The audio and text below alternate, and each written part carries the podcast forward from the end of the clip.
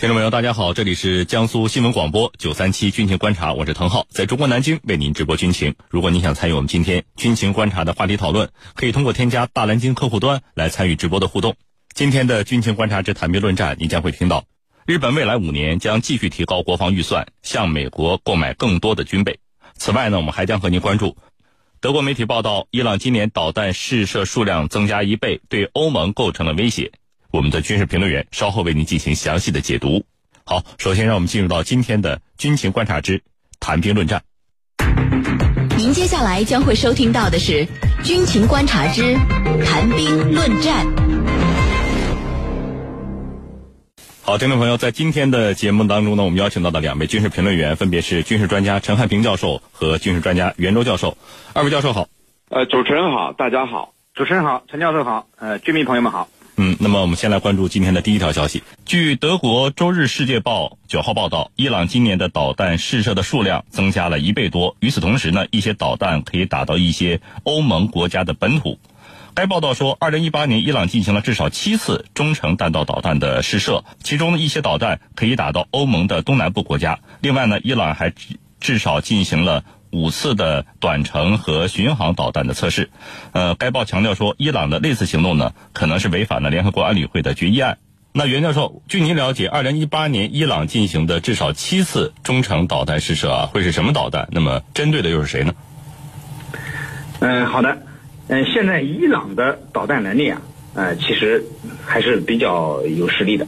目前，伊朗比较成功的中程导弹主要有两大系列，呃。一一个系列呢是流星系列中程导弹，还有一个系列是离石系列中程导弹。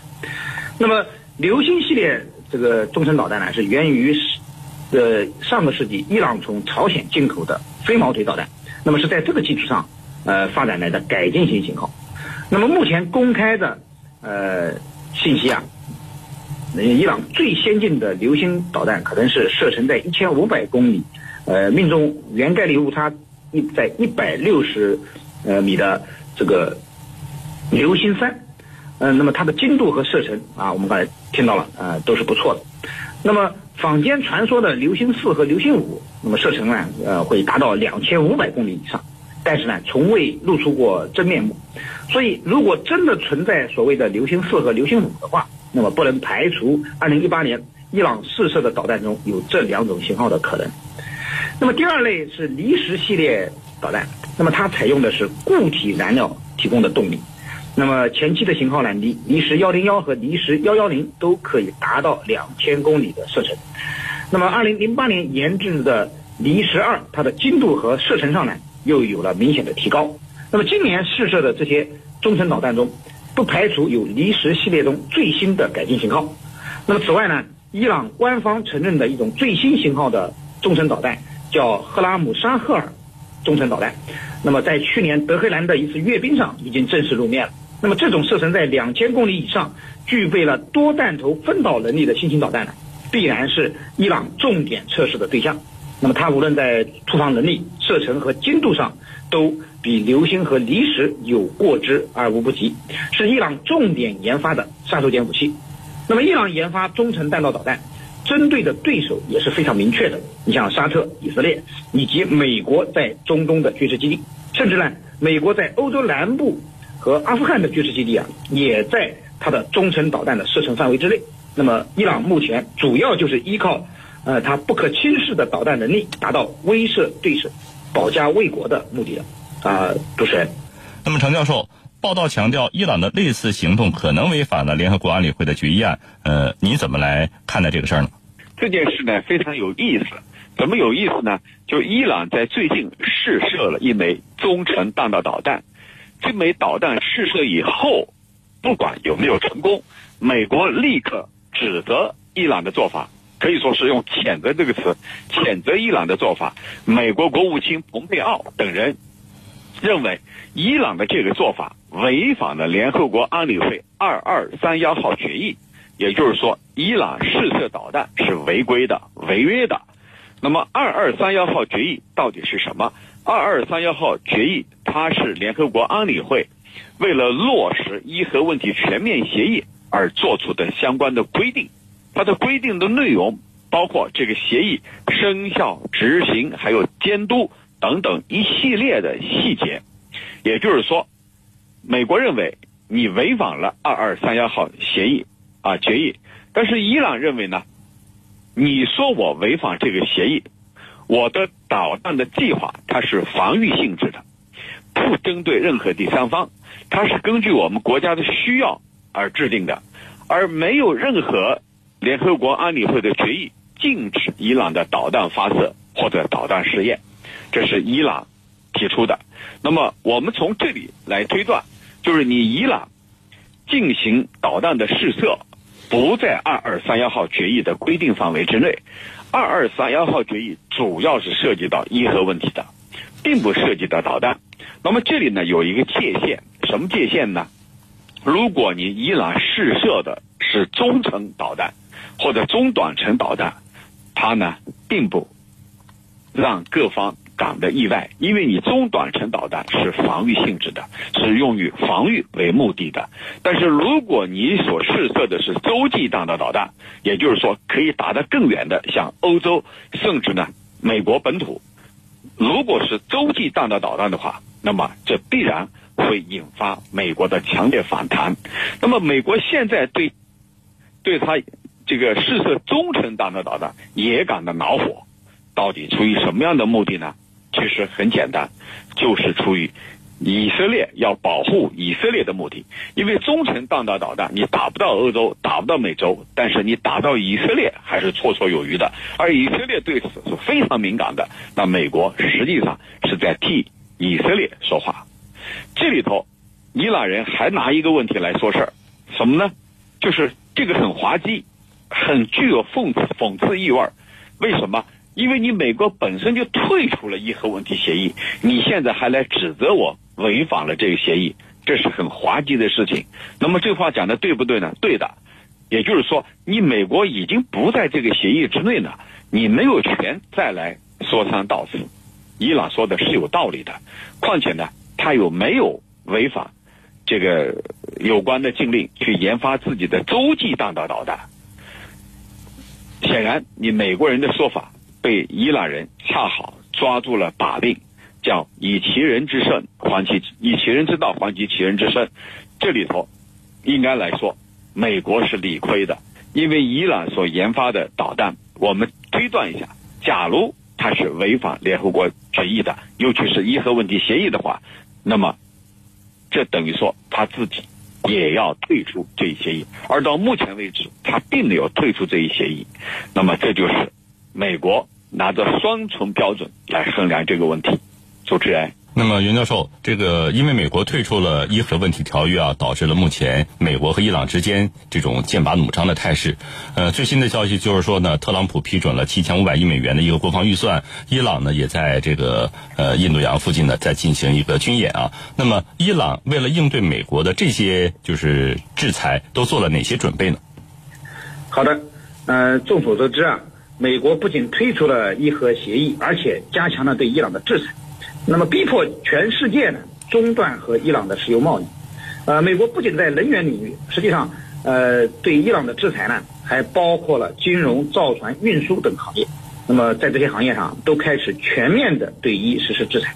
那么伊朗美面对了美国的制裁啊，的确是压力山大。呃，不过长期受到美国制裁的伊朗呢，似乎也很淡定。面对美国的各项制裁措施，伊朗也在政治、军事、经济上做出了比较充分的准备。那么在政治上，呃，伊朗外交部啊，呃，在美国宣布恢复对伊制裁之后呢，就发出了正式声明，谴责美国背信弃义，退出伊核协议，发动对伊制裁。那么积极呢开展外交行动，呃，以赢得国际社会的同情和支持。在军事上呢？高调举行军演，调集兵力，并提出呢，呃，可能要通过封锁赫尔木兹海峡，那么来对抗美国的制裁，以此呢来要挟美国不要轻易的对伊实施制裁。呃，经济上呢准备最为重要。呃，伊朗在美国的制裁实施之前呢，就将出口的原油卖给了私营的公司，这样就可以避免美国制裁使其石油无法出口的情况出现。此外呢，伊朗还推行了多种货币的石油结算。那么，伊朗不仅让人民币、欧元、卢布成为石油结算的货币，呃，用他们来签订合同，而且啊，终止了美元在伊朗的石油结算的地位。那么，伊朗还打算呃推出呃用石油等战略资源作为抵押的数字货币。不过，即便如此，呃，伊朗面对美国的制裁呢，还是承受了巨大的损失。目前，伊朗在经历美国的制裁之后呢，呃，面临着货币贬值、物价飞涨、失业率居高不下等残酷的现实，民众生活可以说受到了严重的影响。那么，伊朗要强硬的应对美国的制裁所面临的困难，应该说还是比较强大的。呃，美伊之间的博弈呢，可能会陷入到一种长期持久的拼消耗的过程当中。啊，主持人。嗯，那么陈教授，您刚才也提到了这个伊朗的中程导弹呢，是冲着以色列去的，美国是替以色列出头了。但是这个德国的这个报纸呢，担心是呃伊朗的导弹会打到欧盟的东南部国家。那么一旦美伊之间的战争会出现这种局面的话，欧洲的美国盟友是否会首先挨打？那么欧盟做好这种相关的准备了吗？好的，那么美国呢，在阿富汗、阿联阿拉伯联合酋长国以及卡塔尔的军事基地。还有呢，就是他在海湾水域所部署的航空母舰，这些呢，它都在伊朗导弹的射程之内。而目前呢，伊朗革命卫队呢，已经把它导弹的射这个这个命中的精确度大大提升了。也就是说，伊朗的导弹它可以打击美国在卡塔尔的乌代德空军基地、阿联酋的呃德哈夫拉空军基地，还有呢，阿富汗坎大哈省的。军事基地，那么这里头跟欧盟有没有多大的关系？这就要看伊朗的导弹的射程到底有多远。如果是中短程的，不足一千公里的，那么它打不到欧洲去，最多只是欧洲的，就像德国媒体所说的东南部的边缘地带，根本就打不到欧洲的心脏地带。也就是说，欧洲用不着担惊受怕，在这里头。最为当心的有两点，第一，就是美国在中东地区和南亚地区的军事基地，像刚才我所讲到的，像卡塔尔的、阿联酋的、阿富汗的这些军事基地，它是在打击目标之内。第二个担忧呢，就是以色列。那么，如果说是中短程的导弹，那以色列应该是在这个伊朗的导弹的打击目标之内。即便是短程导弹，如果伊朗把它部署在他的盟国叙利亚的话，那么对以色列来说更加近在咫尺。所以这也是为什么以色列对伊朗在叙利亚的这个军事部署感到非常恼火、一心要清除的原因所在。因为如果说他把中短程，尤其是短程导弹部署到叙利亚境内和以色列一山之隔的地方的话，那么以色列的目标都在它的射程和攻击范围之内，那么这是以色列最为担忧的。而美国之所以出面讲这些话，就是出于保护他的盟国以色列的目的。目前的共和党政府里头是比较亲以色列的，或者说跟犹太这个人的关系呢更加密切，所以呢从这些这个来出发，美国。就是出于保护他在中东地区的盟国的目的，同时以此来遏制伊朗、打压伊朗，把伊朗进一步推向对立面，孤立打击他。主持人，嗯，好的，二位专家稍微休息一下，各位听众朋友，大家也不要走开，半点广告之后，欢迎您回来继续收听《军情观察之谈兵论战》。